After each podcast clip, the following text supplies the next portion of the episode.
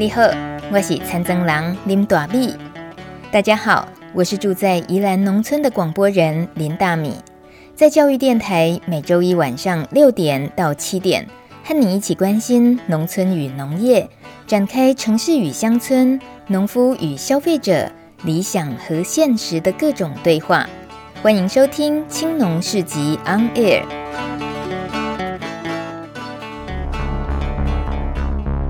从农村看世界，看见新农村，舌尖上的农村。走开啦！欢迎收听农情农事播报台。在最近有一场全球的气候运动，不晓得你有没有注意到？这是在九月底的时候，有一百八十个国家，超过四百万人的大串联，而台湾也没有缺席。这一次呢，是由台湾健康空气行动联盟，还有青年代表、大学以及各地的公民团体，共同响应瑞典十六岁的环境保育斗士格雷塔桑伯格所号召的全球串联气候行动。在九月二十七号那一天，台北和高雄同步进行了这场气候行动，主张反抗从生态灭绝到人类灭绝，而更具体要求当权者共同要面对气候还有空污的危机，而且强调必须要有具体有效的行动回应。台湾气候行动有哪五大诉求呢？第一就是台湾要零碳排，囡仔加有未来。例如，中研院的建议是立即启动台湾深度减碳途径的规划，在二零五零年之前，台湾人均的碳排量降到一至一点七公吨，巴黎协定的基准，要迈向百分之百的再生能源。第二项诉求是加强严格的空气品质标准，也就是全面严格的管制 PM 二点五、PM 十。O 三和 NO2 等等空气污染物。第三个诉求是呼吸平权、健康平权。就如国卫院的建议是，空污的防治应该是以中南部重灾区为优先，政府应该积极有效行动，早日终结一个天空两个台湾这种情况。第四个诉求呢，是停止全台湾最脏最老旧的兴达燃煤电厂。台电的兴达电厂四部亚临界机组分别运转超过了三十四和三十七年，是全台湾排放最脏的燃煤机组。为了南北健康平权，应该在十一月底还有明年二月生煤许可证到期之前除役。台电应该不要再申请，高雄市府也应该停止核发新的许可证。中央应该辅导台电的能源转型。第五个诉求是召开国民气候会议，就如中研院的建议，启动深度减碳规划，展开产官学界和公民社会之间对话，从地方到中央，尽速地召开全面深度减碳国民气候会议。这五大诉求每一项都关系着我们的生命与健康。不过，或许有人觉得这离我的生活有点远，或觉得真的有那么严重吗？那我们不妨拉近一点，例如农村农业，我们吃的菜，吃的每一碗饭。现在花常常提早开了，虫虫不来了，我们的土地变了，台湾的农业怎么办？当极端气候让作物的生长节气变调，常常破纪录的高温让农作物生长界限不断往北推进，接二连三的天灾肆虐也都造成严重的农业损害。这些消息听起来，难道你心里还是想着，这又不是我一个人能改变的？那如果是正在面对环境恶劣考验的年轻世代呢？他们难道也只是等着承受后果吗？并不会。今天我们节目就要专访一位年轻的工业设计师，他从自己家里的阳台进行了一场令人跌破眼镜的实验。他在公寓的阳台养了一只母鸡，还取了一个很美的名字。叫做厨余鸡，昵称它是鱼鸡，已经养超过一年了，收到将近五百颗鸡蛋。它到底在实验什么？到底想改变什么？欢迎今天的最佳农主角，基本设计创办人沈志轩。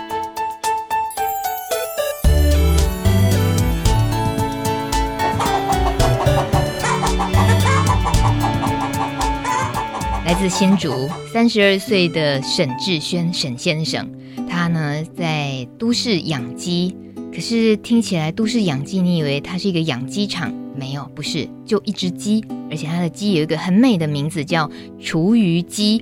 厨余可能就以为就是吃喷啊，厨余没有，他还给它美化，叫做除掉多余的妃子哦，就是这个鸡，这个皇帝身边的妻妾成群的那种鸡有没有？总之呢，这是一个什么样复杂的心情？今天请志轩好好在节目中分享一下，大家认真的听，不要像大米一样一直读他资料就一边偷笑。我今天会尽量冷静的好好跟志轩聊天，因为他做的事情会让我常常很出戏，就想笑出来。比如说呢，你想要一早醒来就可以到阳台去捡新鲜的鸡蛋吗？在你家中的阳台养鸡，要怎么样克服味道还有鸡叫声的这些问题呢？不用再担心过量的芬普尼鸡蛋哦。如果你对上述的课题有兴趣的话，欢迎你来参加我们的基本设计课程。带领这堂课的老师叫沈志轩，他呢会以自家阳台进行都市养鸡的成功经验，跟大家分享永续设计和都市环境的共存这样的可能性，可以让自己家里的鸡蛋源源不绝地一直生活下去。这样子的课程是要报名费用的。今天透过听节目不用钱。不过听到这里，会不会觉得我到底要知道这个干嘛？你是在认真的吗，大米？我是认真的。我们今天访问一位在自己家里头公寓的阳台养了一只鸡，他的一场很特别的实验。Hello，志轩。哎，怎样？你自己也觉得好笑了吗？透过这样介绍，对啊，我觉得还蛮蛮离奇的。自己都觉得自己的选择这样的人生离奇。嗯，为什么？你不是已经开始实践这样的生活？就是当初就是觉得这个这个想法实在是太，就是还蛮疯狂的，嗯、所以才会觉得有做的价值。这样哦，自己有感觉到疯狂，对啊，因为就会就是会连自己都觉得这么感觉好像很不可能的事情，嗯，那我就就真的来做做看，是不是可以做得到？嗯哼，嗯，从几年前开始啊，就写了这个养鸡的类似日记，可是又不只是日记，还是很多。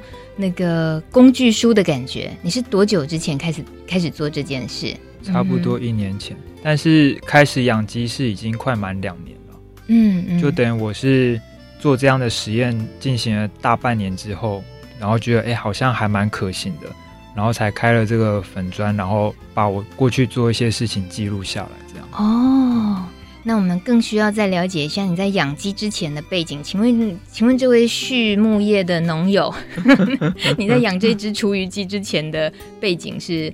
嗯，大学是学工业设计，嗯哼，然后就是一路也都是学设计啊，然后工作，呃，第一份工作也是在设计顾问公司，就是一路都是做设计这样。然后现在其实我也是在做设计啊，只是说我在设计。以前是设计人，现在是设计机这样子。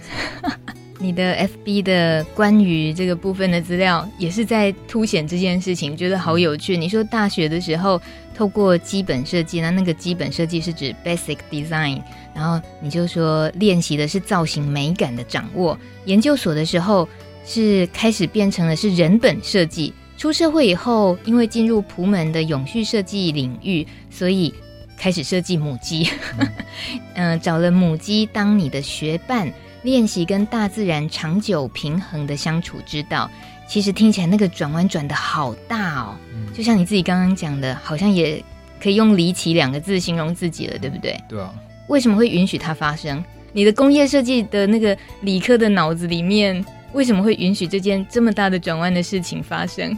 因为我本身本身个性就蛮离奇的吧，我觉得。就以前比较，我觉得自己个性比较搞怪啊，所以学设计就刚好又又有这种加成的效果。只是说每个阶段学的东西不一样，就是你思考观点不一样。所以一开始可能只是单纯好玩，想要做好看的东西，所以就就想事情，就是想只只想到说哦，要让这件事这这个东西变变很有美感，嗯，然后就不会去考虑到其他的东西。然后后来再进一步学呢，又发现哎，其实人很重要，所以就开始多认识人，人到底需要什么。嗯、但是过了一段时间呢，又发现如果只满足人的话，好像你又不考虑其他东西，你这个东西就就不是一个很好的设计，所以就开始就意识到说，其实还有自然环境这一块很需要关注到，嗯、所以所以其实基本设计就等于是在反思过去学设计的这个过程，嗯、然后呃想说多考虑一点自然的因素，嗯，然后但是我就是挑一只鸡来当我的学伴，然后就是让我自己去自学这件事情，这样。说起来，已经不是一个你自己只是还在关着门实验的事情，因为已经开始都有人邀请你去分享，甚至于办工作坊，也就是有那些需求了。不管是你因为你做了这件事创造出来，或者是别人看到你觉得有意思，想要学，这样子的达到的这个效果，是你预期的，是你要的吗？其实一开始当然会有这样的预期啊，然后，但是我会想说。在做到这件事情之前啊，我至少要先先说服自己这件事情是真的可行，然后我也喜欢这样的生活，嗯、所以所以一开始才先闷起头来自己做，嗯，然后因为没有地，然后家里面就只有一个租屋处的阳台，所以我就想要那至少先从阳台开始起，所以就这样子一路做实验做了半年，才觉得哎还蛮可行的，嗯，所以就就开始把自己做的事情就是写成像故事一样。放到脸书上面，然后开始慢慢有些人看到，然后可能就就会吸引到原本也想做件这件事情的人，可是他们可能觉得不可能，嗯，但是我就想说，先透过我自己自身真的亲身实验出来的这些经历，告诉他们说是有人 办得到的，所以放心吧，你可以可以来做。是，而且他的养一只母鸡在自家公寓的阳台，他的目的。简单说是什么？是为了什么要这么做？最早最主要目的是想要就是吃蛋啊，嗯哼，对，因为养鸡就是会生蛋嘛。然后另一个另一个那时候有想到的是，就刚好鸡是杂食性的，什么都吃，所以刚好家里面厨余就可以先给它处理掉，所以我不需要买一个用电的厨余机，就是我一个是生生化厨生物厨余机这样，是，对，所以一开始目的其实想说。家里面的多余食物给鸡去去处理，然后它吃了之后呢，又可以产出蛋，所以我就等于就是一举两得这样。嗯哼，这应该让一些都市生活的人有时候想到自己家里的那个厨余桶很困扰的那件事情，嗯、我觉得是有一种突然某一个电灯点亮了，嗯、叮，对。可是我相信很多人应该不太敢为了要处理厨余而愿意冒风险 养一只鸡。嗯，再说到鸡，有时候会被人家当宠物，就是宠物当然各型各类都有。可是你就是养了一只母鸡，它会不会很难界定？很容易就被当成说算了啦，那个年轻人爱玩还学设计的，他就是养一只像宠物一样这样而已。你觉得这样的定义会不会生气？不会，因为我觉得就是这一切都是在实验啊，所以一开始我也我也没有把它当宠物。我反而比较把它当做是一个工具这样子，嗯、工具机就是它，它就是产蛋机加厨余机这样。所以当初它名字其实有这个含义啊，就是我对它的期许是把我家里面多余的东西都除掉的一只小公主。后来就发现说，其实就是我觉得那个感情是会慢慢培养出来的，就到后来就。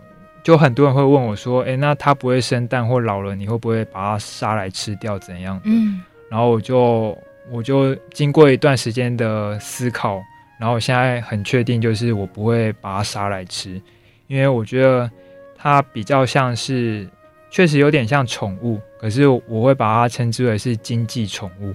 哇，对，就是以往是经济经济动物嘛，嗯嗯，那经济动物就是当它没有了产能之后。那它的下场就是直接处理掉。嗯哼。可是，可是我发现，就是当它被归在是比较宠物的时候，就是当它没有这个产能，它没有这种经济价值。可是因为是宠物，你跟它已经有建立关系了，嗯哼。你就不会杀掉了。嗯哼。对，因为如果真的要杀的话，像我们家也有养猫，那我就会觉得说，其实鸡是有在生产的一个 宠物，猫反而是不是生产的，所以。要杀的话，那这样是不是哪一只该先被杀？你你这 你这一集这样会引起猫奴们公愤，不行。所以这个鸡，它它真的可以落实在呃生活在都市的人们，嗯、呃，能够一起共生的这件事情，嗯、它到底要怎么进行？我知道你现在已经开始有一些课程，也都会分享这些。嗯、那今天就透过节目的方式，让我们用听的先大概知道它的可行性是怎么样。嗯、就是我一开始在做这个设计的时候，就等于是把我过去过去的老本行，然后套用过来。就过去是对人设计嘛，然后现在只是对象换成是，嗯、就是以前以前客户是人，现在我客户变成鸡了。是，然后他不会付你哦，他付你的酬的钱就是蛋啊。哎、欸，有道理、嗯。所以像以前在做设计，因为要满足人的需求，是人本设计，所以一开始就要先了解说人的基本需求是什么。那现在换成鸡，所以我要先了解的是鸡的基本需求是什么。嗯哼，所以我就开始要去查一些资料，然后看看别人怎么去养，然后还有鸡的一些特性。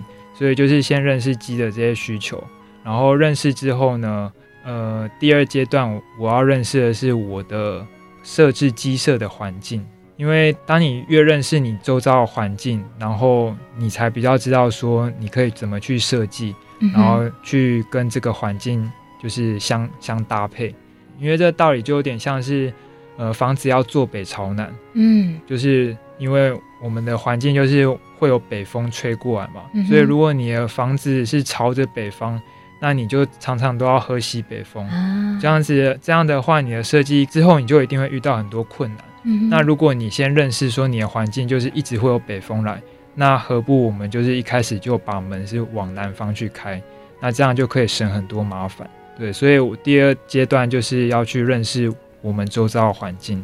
嗯，对，所以像那时候我就是去评估我们家阳台的环境，就是像有没有日照啊，然后日照什么时候会照进来啊，然后下雨的话会不会有雨淋进来，会不会淹水？哦，这些对耶，都考量进来哦。然后因为你评估过后发，就是我觉得环评就蛮重要的。嗯，因为你环评如果不通过的话，你还要硬闯关，就是。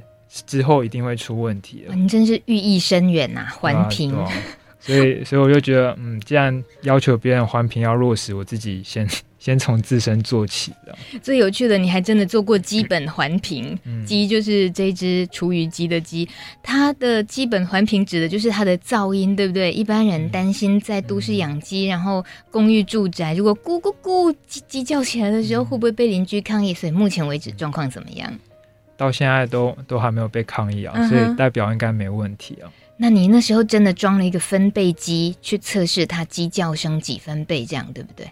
一开始还没有养鸡，所以我就没办法做声音这部分环评，哦、所以我只有先环评其他的项目。声音反而是我养了之后呢，才知道说啊，原来它叫的叫的声音是这样，还有叫的时间可能是在什么时候，我才知道。嗯、然后我就想说。那如果真的要让其他人也也想要养的话，我觉得有必要让他们就是有这样的一个评估工具，所以我才自己去把我们家鸡叫的声音录起来，嗯哼，然后就是放在脸书上，就是有需要的人你就可以播放那影片，嗯哼，对，就是如果你想养鸡的话，你可以先在、哦、对你想要养鸡的地方，你就是譬如连续三四天早上都放那个影片。然后你放了三四天之后，发现邻居没抗议的话，就代表嗯，你家应该 OK 了。沈志轩，你这一招太狠了，原来是要这样用的。对啊，我是在家里播过好几次你的鸡叫声，但是都是在房间里面，然后想到觉得觉得无聊，又播出来听一听，想到这个人真的是疯了。原来你是要让真的想要养鸡的人可以透过笔电啊，透过喇叭，但问题怎么样去衡量那个那个整个播出来的？声音大小呢？因为那还是必须要真实的鸡的可能的音倍数才、嗯、才算数吧。嗯，就是我自己有去测量啊，但是是用那个手机那种分贝的 App 去测。哦，对，大概测一测，最大声大概就是可能七十左右这样，嗯、所以还没有到开发的标准上。但但我都会我都会建议，就是去评估的人啊，你就直接声音就吹了，开到最大，对 就宁愿就是你测。就是你测到那个最大声，然后如果你都放这么大声，没有人抗议的话，应该就没问题了。那我想知道，有人真实的测试过了吗？有啊，就因为之前办分享，然后有人就真的有兴趣要做，嗯哼，然后就然后我就说好，你要我帮你规划可以，但是你要先做好这个环评，如果你环评通过，我才会帮你，所以他们就自己去放这样子，嗯哼，都通过了，对，虽然虽然有可能为了要。环评通过，所以有做手脚，我也不知道。而且还找你规划，感觉好像也是算是创造了另外一条生意的门路。对啊，就是就是设计的老本行，真的有用头脑哎！而且这件事情是你想追求的，嗯，你的这个追求说起来，其实如果就以你工业设计老本行是。嗯，那个收入应该是比起你养一只母鸡，然后等着呃设计了那么多心血换来的蛋，这些酬劳大概都很难去相互的对比，所以有一些比较无价的或很难去形容。他说你追求这件事情的那个价值，是你自己现在慢慢的感觉到有满足吗？那那个部分会是什么？就是我觉得至少至少我很确定的是，现在过这个生活是我我想要的，然后我也觉得 很舒适。虽然虽然可能那个荷包没有很很饱，嗯哼，对，因为还在实验的过程。可是我觉得就是就我觉得不会担心，就是好像没有钱，嗯，因为因为感觉上这条路是是一个正确的方向，然后我只是持续在往那那个地方前进。对，因为如果如果就是我还是维持原样，照以前的方式做设计的话，我觉得那种生活反而会让我就是是往死亡方向前进，这样，就是那个死是心心已死这样。对，就是过去做设计啊，比较重视的是人的部分，可是后来就发现其实不止人很重要，就是环境这些也很重要。然后可是可是以现在这种环境来说，都会。蛮像资本主义的这种，嗯，这种价值观前进，嗯，所以，所以你可能满足的并不是人的需求，而是满足他的欲求，嗯，对，所以，所以就是后来的设计方案出来啊，可能都不是我觉得很好的方式，嗯，可是呢，客户却却因为可以满足到他们需求嘛，他们可以赚更多钱，所以就牺牲掉很多事情，所以我觉得好像。就是就会觉得自己做设计，感觉是在那个造孽的。你现在如果听到这个节目，刚好自己也做设计，会不会心里听了觉得刺刺的？不啊，我觉得希望大家就是看开的话，可以那个勇于尝试别种可能。嗯，那在你的基本设计师这个 FB 粉丝专页。大家一起追踪认识你的厨余机，其实就像我自己来讲，哈，我都觉得那是我的朋友了。我很关心他最近状况怎么样。嗯。那我们也都可以透过你，我们了解到他已经下到第几颗蛋。嗯。所以目前为止，在你今天受访的时候，在九月份这时候，嗯。你的鸡蛋数已经累积到几颗了？昨天升到四百五十五颗，不到不到一年半的时间升到这个量，就我觉得还蛮。蛮厉害的。啊，对，是产能很高的一只鸡，嗯，所以那时候特地挑这只母鸡的时候，呃，应该说有特地吗？没有啊，因为那时候我就是直接去那种，呃，小就是那种饲料行，然后跟他说我想要买蛋鸡，就是生蛋的，然后就随便就抓给我，所以我也不知道我那只鸡是什么品种，啊，然后长大之后看，哎，是褐色羽毛，然后下褐色的蛋，嗯，对，然后很会生，就这样子。总之是下蛋的鸡。对，哎，大家有没有听到这里觉得这个入门槛其实还蛮低的？哇，超低的，所以大家不要怕。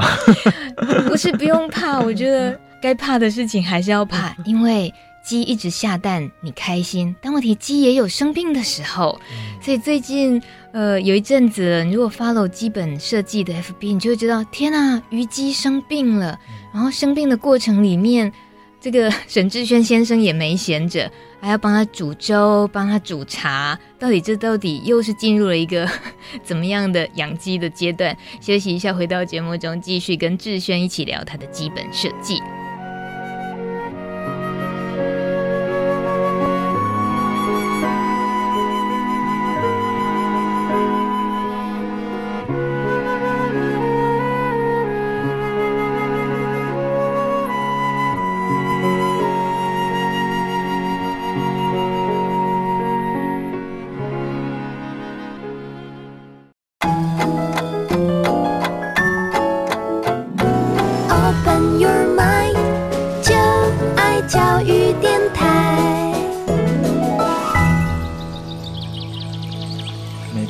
夏日，路边树上就会冒出连后羿都射不完的小太阳——构树果。虽然红彤彤的构树果一点都不烫手，但脆弱的果肉一碰，便会让手上像沾染到黏腻的果酱般难受。特别是在这种炎夏的季节，此时顺手抓起一把随处可见的牵牛花枝条，马上就能缠成一卷舒食碗，用来盛装构树果，直接外带回去给虞姬享用。最后连容器都能一并下肚，物尽其用。你正在收听的是《青农市集 On Air》，礼拜一晚上的六点到七点，我是大米。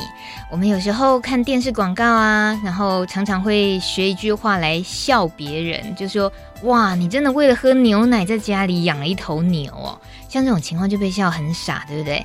可是也有人为了吃鸡蛋而养一只母鸡的时候呢。这今天的来宾沈志轩先生，我到底应该称呼他也是一位农友吗？是一位畜产科的农友吗？我怕很多那个养鸡场的老板会觉得不开心。我饲这几千只亏半家，你不得给我轰门，你轰门会饲几家给不？哎，不过因为志轩养的这只母鸡，而开启了基本设计的这个粉丝专业，然后带大家看见了一个在都市生活很不一样的一种新的可能。志轩是不是会被笑啦？这件事情就不管他了，因为随。做任何事情再怎么样厉害，还是有人可以笑你嘛。不过透过基本设计，你的这整个实践的经验啊，你其实可以推翻一些大家可能很常见的对于养一只母鸡在都市很可能会产生的很大的误会。大概会有哪些？你证实了的事情？嗯，首先可能证实的就是都市也可以养鸡这件事。嗯哼，对。但但其实回想一下。其实就是在以前的那个乡村，养鸡这件事是一件很自然的事，嗯、就几乎家家户户都会养。像我就就是会问到一些阿妈，都会讲说啊，他们家以前都会养养三只鸡啊，就固定可能都有三只鸡，因为一年好像有三次。的那种，像是中元节大拜拜什么的就要杀，对，所以他们帮鸡取名字，可能就是会取什么中元啊，然后你你认真，这只中元，这只中秋，那只过年，对，就是那个宠物虽然它是杀来吃掉，可是它照顾它们的方式是用很自然的方式，嗯，平常就是放养啊，然后让他们自己在外面找东西吃啊，或是家里面多的东西就丢给他们吃，所以其实那些。鸡那些动物过的生活是还蛮蛮自在的，嗯，所以它其实生前是过得很舒服，只是说时时候到了，嗯、那它就得对，就是有不同的贡献方式，对，对对对。但现在的话，就是这生活就随着都市化，然后开始就是高楼大厦建起来，那以前可能很适合养这些动物的环境就渐渐没有了，嗯、然后我们就把养鸡这个。责任就交给我们看不到的一个工厂。嗯哼，其实很多人可能不知道那一些鸡后来生活方式是怎样。可是，呃，如果有去探探究的话，你就会发现，其实那些鸡过得还蛮，我觉得是还蛮蛮惨无人道的生活啊。因为就是为了追求大量的产能，所以他们其实是被当作像是工具一样。嗯，就是关在工厂里面，然后一只鸡就是很狭小的笼子里面，然后可能塞了好几只鸡。那他们一生能做的事情就是吃东西，然后大便，然后再来生蛋。嗯，那其他其他就是人生或鸡生想要会做到的事情，他都没办法做。比如说洗澡，嗯哼，那没办法洗澡，那身体就可能会出问题啊，然后可能长虫子啊。这时候为了解决这个问题呢，可能就就会帮他喷杀虫剂，嗯，然后喷喷之后呢，这个杀虫剂又不小心沾到它生出来的蛋，所以之前那些毒蛋事件就是这样子发、嗯、发生出来的。可是如果我们饲养方式是用像以前那种方式的话，根本就不会有这些问题，因为大自然都会帮你解决好。嗯哼，对，所以什么意思？大自然都帮你解决？因为大自然有提供。土地，嗯，那鸡洗澡，它其实就是在地上洗。那而且鸡很喜欢洗澡，就是它每次可能就会窝在地上，然后就拍拍里面的沙土，然后拍一拍之后就会把身上一些脏东西用掉啊。然后就是有太阳的话，也也晒一下太阳，然后顺便杀菌。可是关在工厂的话就没有这些自然来的这些东西，嗯，对，所以很多问题就也就慢慢跑出来了。所以我一开始在想说要规划自家阳台鸡舍，我就完全不考虑用笼笼子的方式去养，哦，我就等于是仿照自然的环境，嗯，对，因为既然我没有土地，那我就尝试把自然环境带到家里面来。怎么带啊？不过就一个阳台嘛，所以我就先把阳台先用防水布铺地板先铺好，嗯，然后再来呢，我就把沙土就真的倒进去，然后开始种东西，所以就等于阳台变成是一个小小的。小小的后花园那种感觉，嗯、所以鸡在里面呢，它可以做到它在外面能做的事。它想洗澡就在地下土洗澡，然后想大便就大，反正大到土里面呢，土就会帮它分解掉，所以就不会有臭味。嗯、然后有太阳又可以晒进来，所以它想晒日光浴就去晒。然后有种东西，它想要去吃那些草，挖土里面的虫来吃都可以。所以就是用这种方式让鸡能够以最自然的方式生活，然后这就是我在主要在做的一种养鸡的方式。嗯、对对，听到目前为止，大家应该还是觉得离奇 哦，原来阳台也能够制造一个类似大自然的环境，嗯、给一只鸡这样呃生活看看。但问题也就是一只鸡嘛，嗯、你觉得那个数量大概也很难扩展，对不对？对，就是阳台，我觉得顶多两只就差不多了。嗯，嗯，其实最大问题还是人啊。嗯哼，对，就是只要人没有问题，我觉得一切都没问题。那人通常会有什么问题呢？像是有一些可能就有成见啊，就会觉得说养鸡会臭啊，或是有禽流感啊，嗯、然后或者是会吵啊，还是什么的。所以我自己就是边实验的过程，我也在思考。在都市养鸡这件事，代表另一个意义，就是我觉得有点是在修复都市人跟人之间一个距离的这种效果。因为像像我，我是跟室友，另外三个室友一起合租一个家庭式的公寓，所以我要养鸡这件事情也不是我自己能决定，其实还要还要他们也愿意才行。其实我一开始就用很简单的理由啊，我就说。诶，我想要在阳台养鸡，就是养了之后呢，以后我们家就不用买蛋，然后你要吃蛋你就直接拿，我就等于用蛋去去收买它们。对，所以我后来就是也发觉说，其实就是鸡蛋外交这件事情的效果好像还不错，是吗？因为你想想看哦，就是为什么人家会抗议？抗议什么？就譬如说你家的鸡。生蛋然后再叫，哦、会吵，那是因为它吃不到蛋。对，我后来发现是这样。你认真？对，因为它会叫，是因为它生蛋，然后所以就变成说只有爽到你，然后它它没有爽到，它被吵。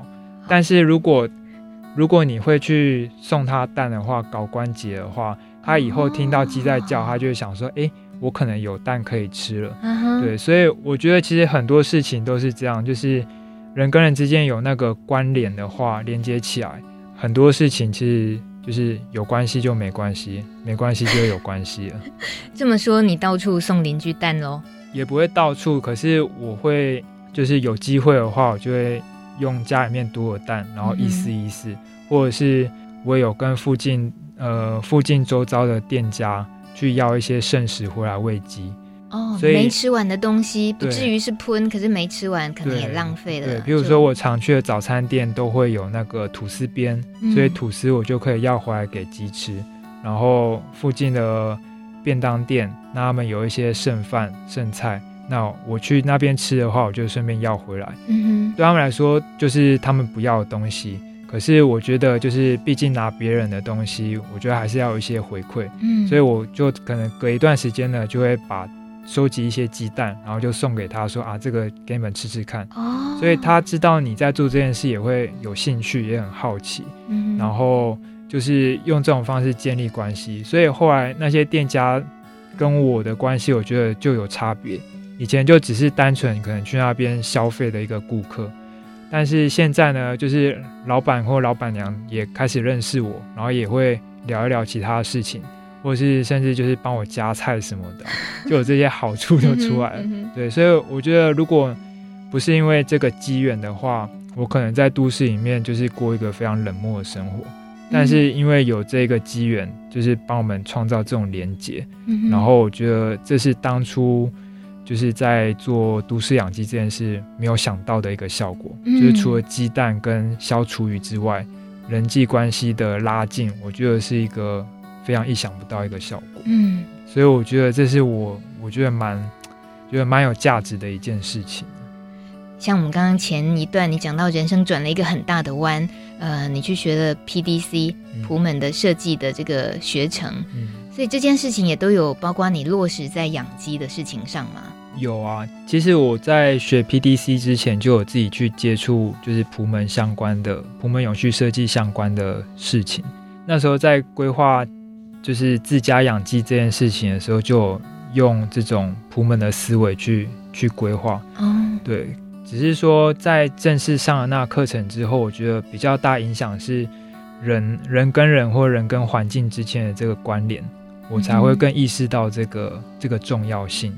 嗯，对，不然之前单就只是单纯的想说啊，我自己自己的食物我就自己吃，所以只只想到就是照顾好自己，然后跟可能鸡这样子而已。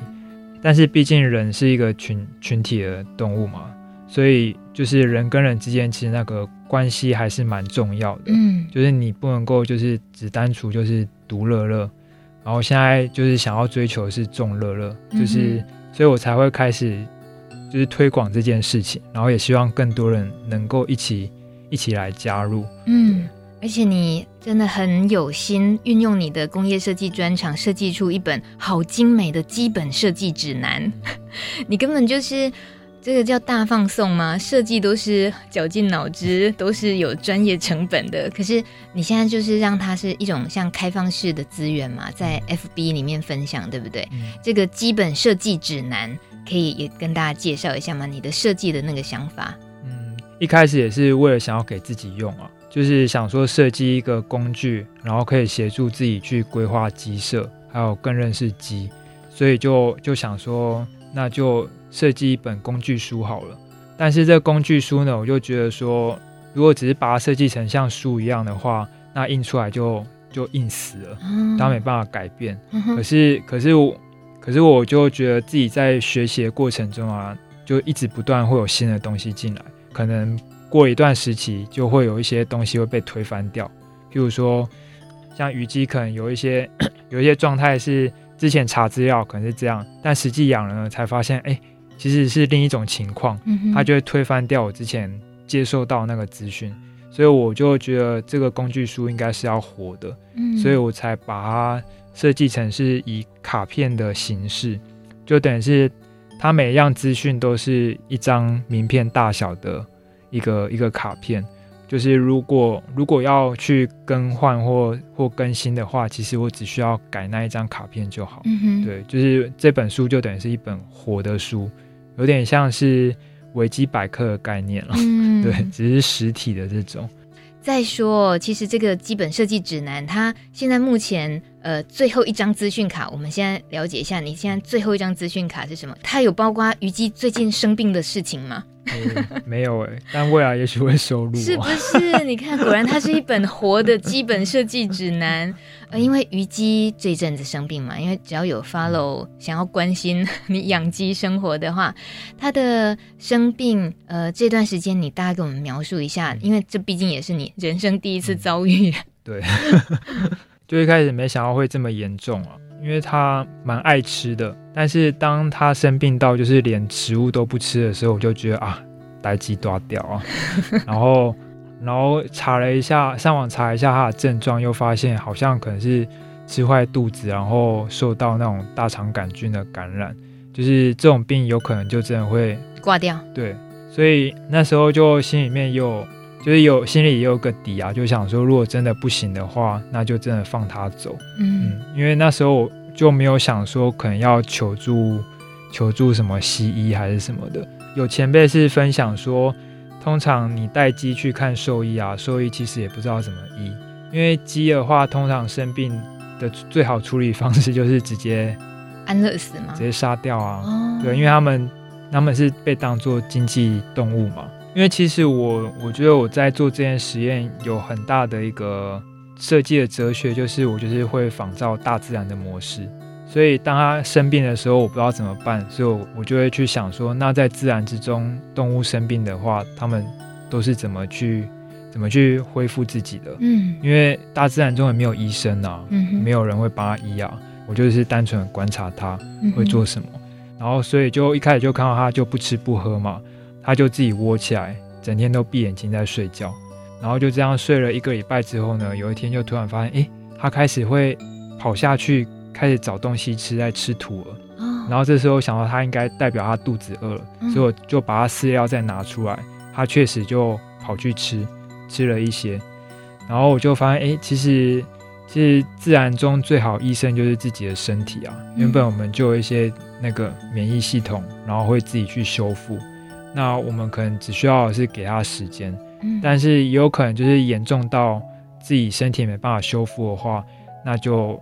那就是可能就会走掉，但走掉这件事情在自然之中也是很正常的事。嗯，所以我那时候也是有想说，如果真的不行的话，他真的走掉，那我可能就就是就会想要把他带到就是他退休的地方，就是郊区的农场，然后把他埋起来，让他在那边就是过他的后半辈子这样。嗯，对，但但虞姬还蛮顽强的，就是就自己这样子复原了。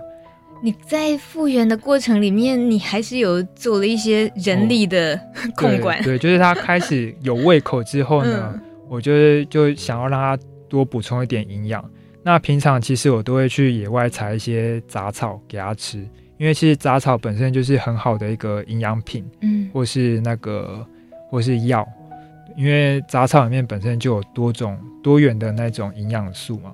可是因为他生病太虚弱的关系，他没办法。把那个草咬下来，所以我就用别的方式，所以才会开发出那个 野菜野菜精力粥，对，还有鱼鸡茶，嗯，对，太妙了，就是鱼鸡平常吃的一些草草花花什么的，然后被。志轩，你把它采下来以后晒干，嗯、还泡成茶，嗯、你竟然还拿来要给我喝！我托虞姬的福，我现在眼前有一罐虞姬的茶 茶叶可以喝，所以这件事情也真的，你就这么做也给他吃了，然后他就这样子复原了耶。对啊，所以我觉得其实最最离奇的应该就是大自然吧。嗯哼哼。不过你的那个选择好像也是真的蛮重要的。你决定让用比较自然的方式让他，尤其让他自己也慢慢复原这些。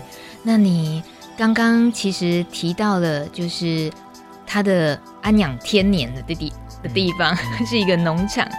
这接下来我们呢就顺势的请志轩带我们去他很熟悉的一个农场，去那里逛逛好了。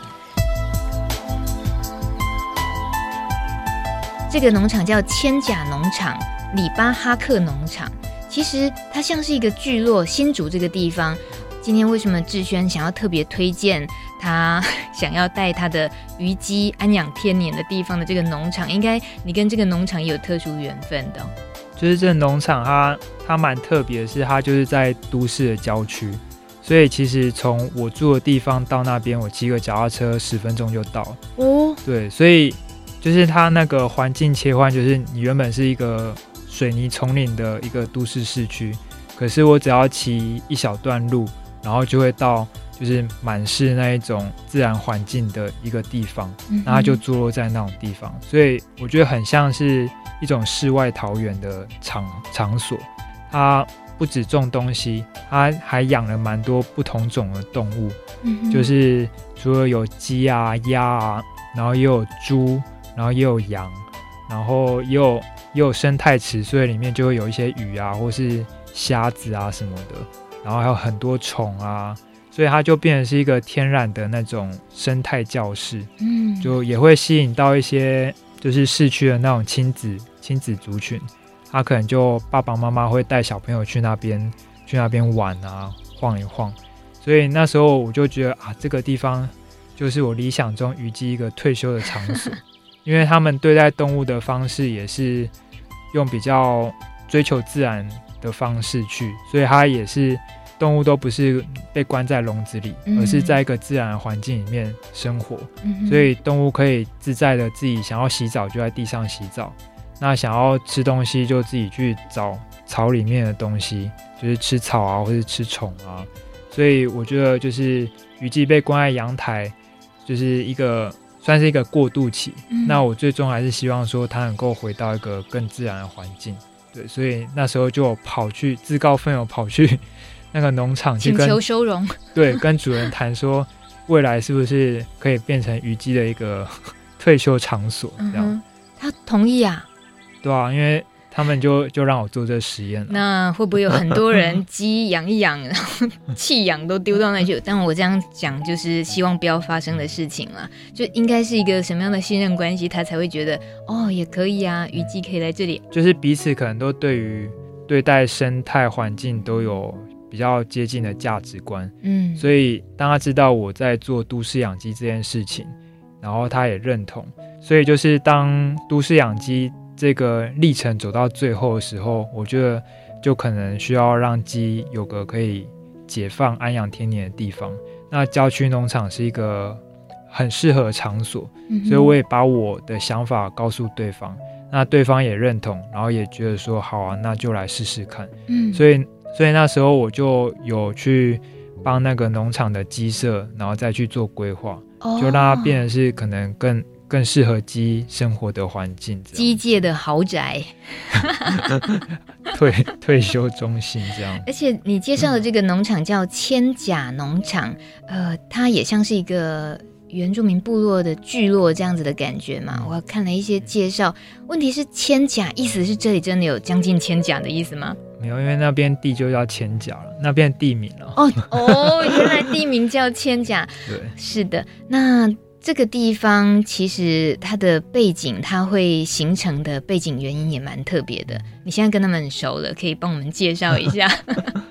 对，就是那边原住民的这个元素很重，是因为那里原本就有很多，就是台湾各各地的原住民族，然后聚落，就是有个聚落在那里。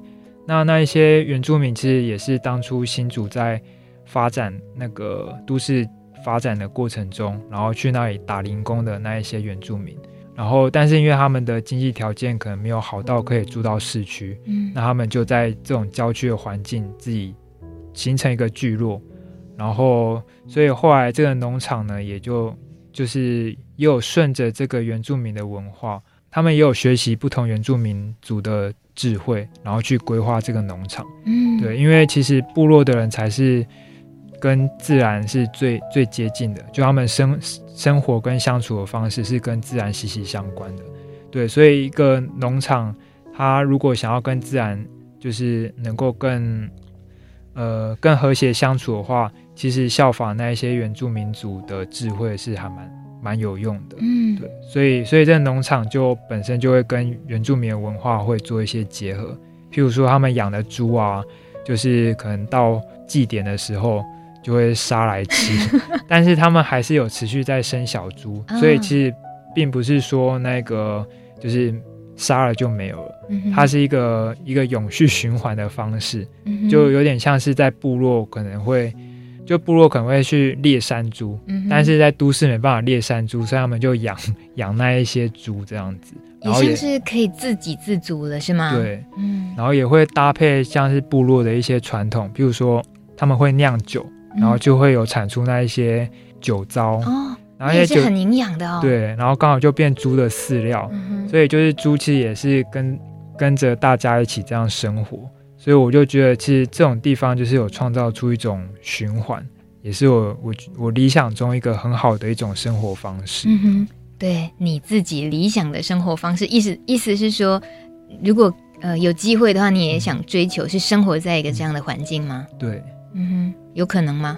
嗯，其实有，就是现在其实就有在做另一个实验。就是、我正想要问 下一步要干嘛。这个实验是一个合作农场的实验。这个这个实验其实就是我们有一小群人，其实也才四个人啊。然后，但是我们就是在一分地里面呢，就是有养鸡跟种菜。嗯，对，所以等于是一个一分地的农场，然后由四个人共同经营。但是我们是以合作社的形式，就是它的好处是说呢，你不用不用像小农一个人要包所有的东西，然后什么都要会，然后所有时间都绑在那里。那以合作以合作社形式呢，大家就可以分工。譬如说，我们就是一个礼拜有两天会一起在那边工作，所以就那两天呢，我们才需要都要聚集在那边，然后做一些可能需要多一点人才能做的一些工作，还有讨论一些事务，也会利用那两天。那剩下剩下这五天呢，就一人认领一天，然后去可能喂喂鸡啊，然后拔拔草啊，浇浇水啊。所以就就等于我一周只需要去农场三天，而且去的时间也短短的，然后用很省力的方式去照顾，然后就会有鸡蛋跟蔬菜的产出。所以在实验这件事情呢，就是就是实验说，在都市这个环境，我们也是有机会可以自给自足，而且是跟一小群人，嗯，然后就可以做到这件事。那我们自己吃的食物都来自自己自己生产，所以就不会有一些。其他疑虑在这样子，嗯嗯，我相信今天听到节目的很多人，当然也会觉得这些可能性。大米，你住宜兰，今天的沈志轩住新竹，你讲那么多，那我们台北人怎么实践？我们台北人或者是高雄市区的朋友们，就是这种大都会区的朋友，志轩，你最后给大家一点建议呢？如果还是想试试看的话，可以怎么做？嗯，就是我自己其实想要尝试的另一个，就是在那种公共的环境。像是大楼的话，就可以利用像顶楼啊，嗯，或是庭院这种环境，或者是像公园这种地方，然后可以由社以社区为单位，然后大家一起来共同照顾，就是鸡跟种菜，嗯，对，因为因为其实都市本本身就有很多闲置的地方，然后这些地方其实好好的利用的话，你就一样也可以达到这种效果。就是你不一定要跑到郊区，其实你在都市这些机灵的地方也都可以做到这件事情。那这也是我们接下来下一步想做的事，就是不只是在郊区，我们也想要进驻到社区里面，然后推广这件事情。真好，马上问就有答案，所以找沈志轩就对了。大家如果觉得他名字你也不太记得怎么写的话呢，就是找基本设计就好了，对，对不对？对，母鸡的鸡，基本设计。然后我也会继续 follow 鱼鸡的生活。哦哟，你真的都写得很认真，欢迎大家开始跟我一样 follow 关心虞姬的生活，好吗？今天谢谢志轩来，谢谢，谢谢，谢谢。